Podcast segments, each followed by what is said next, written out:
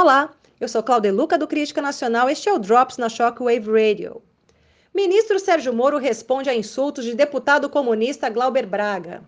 O ministro da Justiça e Segurança Pública, Sérgio Moro, participou nesta quarta-feira, dia 12 de fevereiro, de audiência na Câmara dos Deputados sobre proposta de emenda à Constituição, PEC, que estabelece a prisão após condenação em segunda instância.